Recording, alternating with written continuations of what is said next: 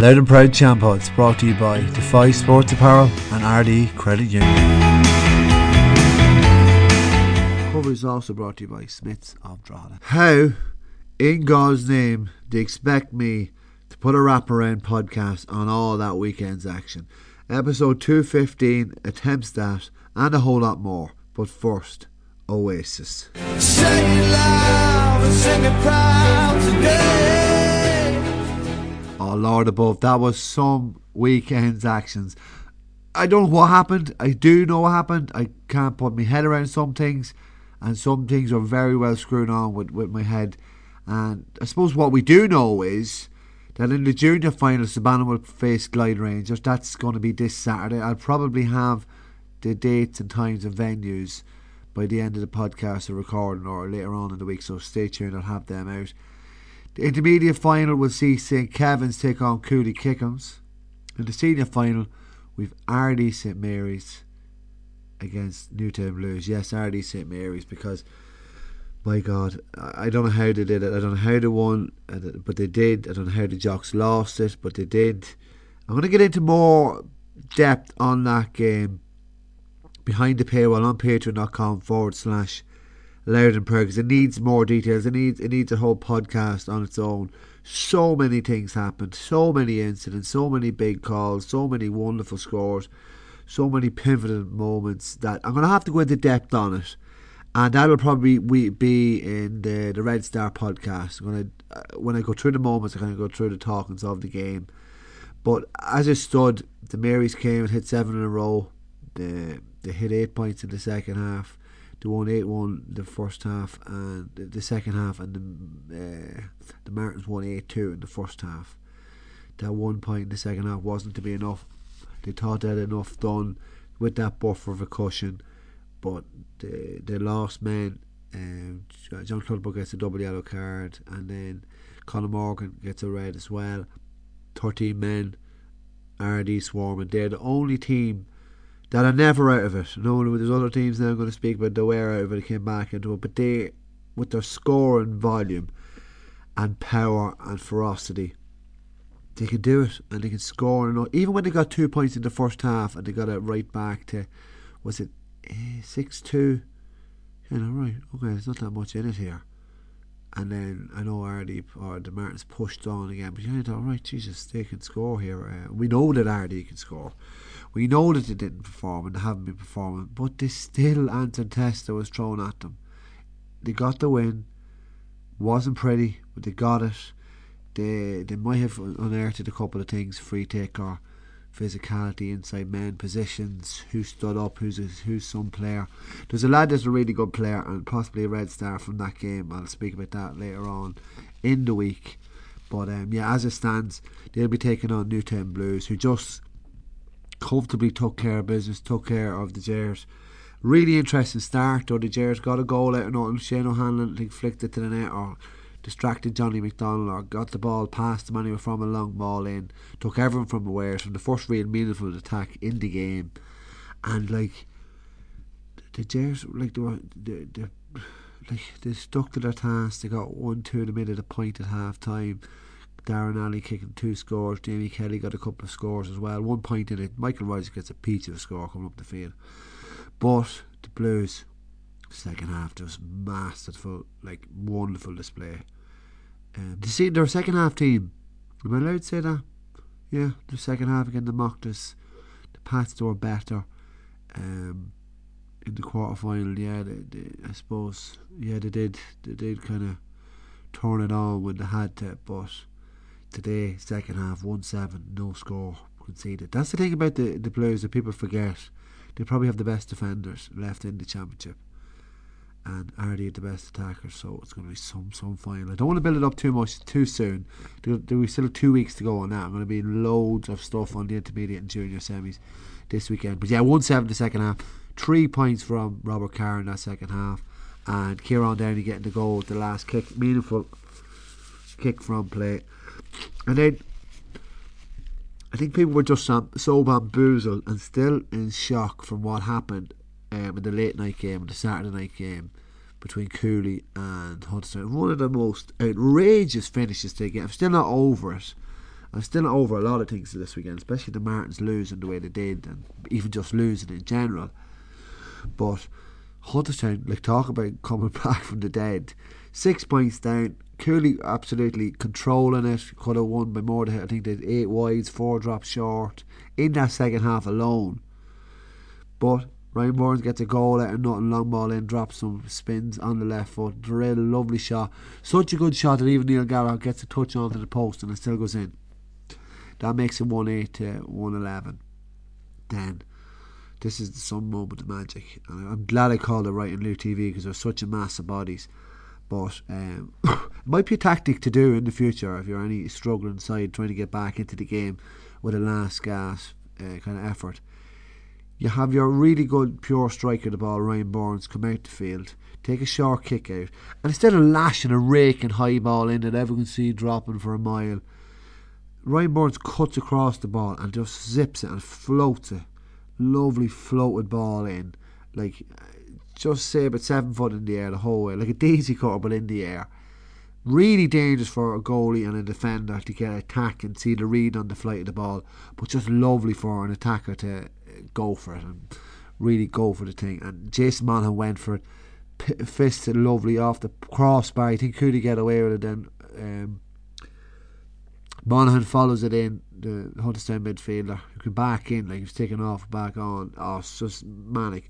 But he gets the ball and you don't even think it's over the line because Neil Gallagher is kind of, it goes behind him, it trickles across, but then it does finally go in. Then you can't believe it, then it goes to extra time, and then even Ryan Burns hits a stunning free in extra time. He was quiet, really came alive in that last few minutes. He was quiet. Cooley did a really good job on him, double marking him, but then Cooley then winning an extra time in after penalties. Cruel way to go out, good way to win, relief way to win, real cold way to go out. But Neil Gallagher showed his experience from the soccer days with professional with the Dark FC. Filled out the goals really well. Made a couple of really good saves.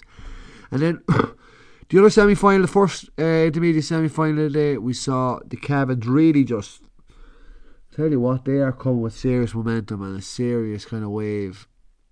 They could control the game. And that's very unusual for a side coming up into their final with such control that they had, and they held over Roach Gems. So gutsy.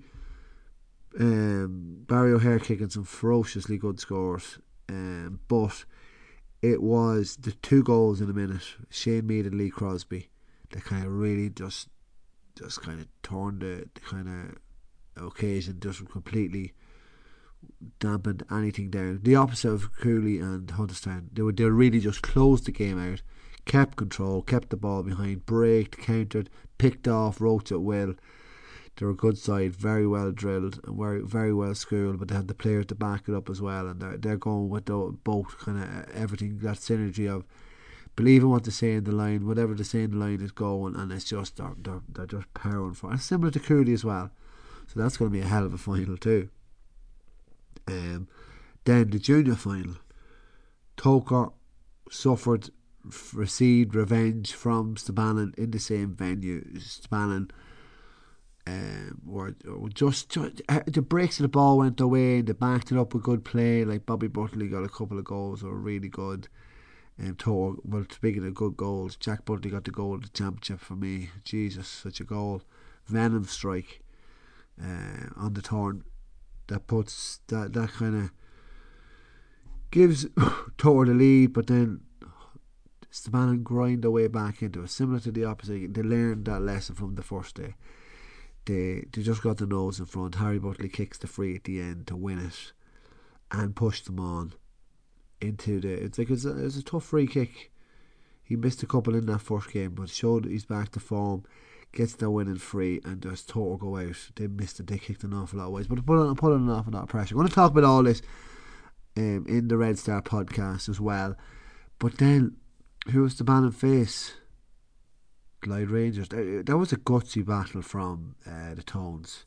They really put it up to them, considering like they're in 3B and that's the first semi-final since 1993. It's some goal and some sign of the progress they had. They're really building. They're good, energetic, solid, decent side to throw everything at it.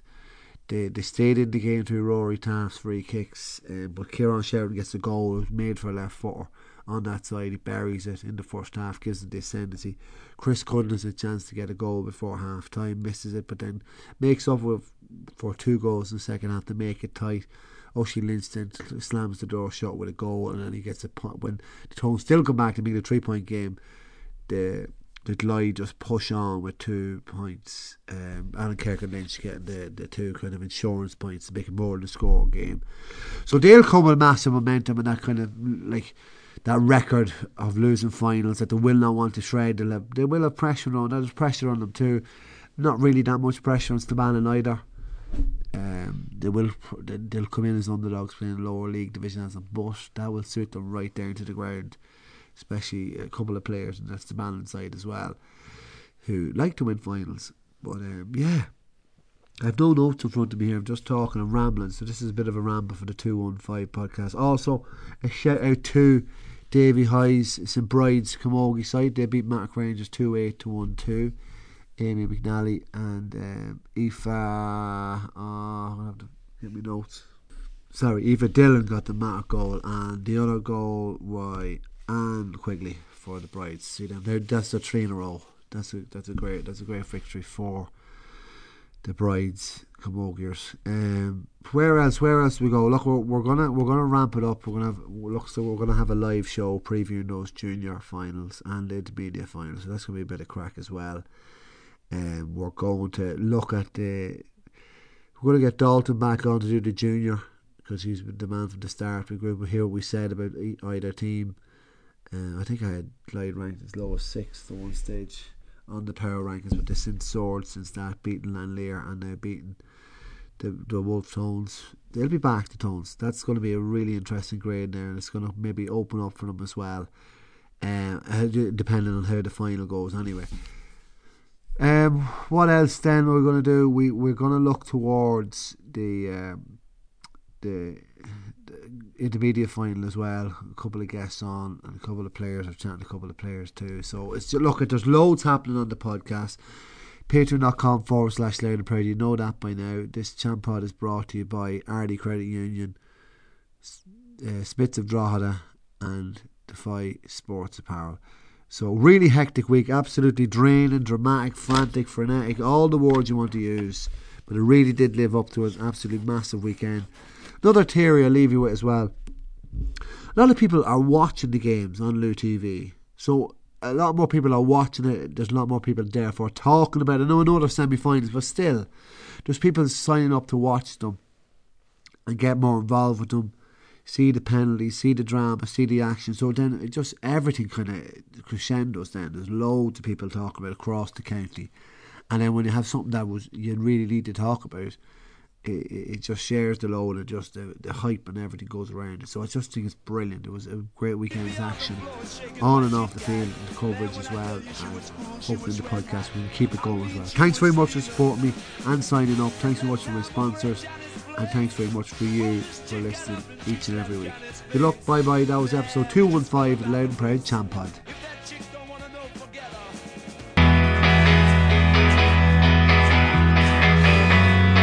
Loud and Proud Champ Pod's brought to you by Defy Sports Apparel and Ardee Credit Union.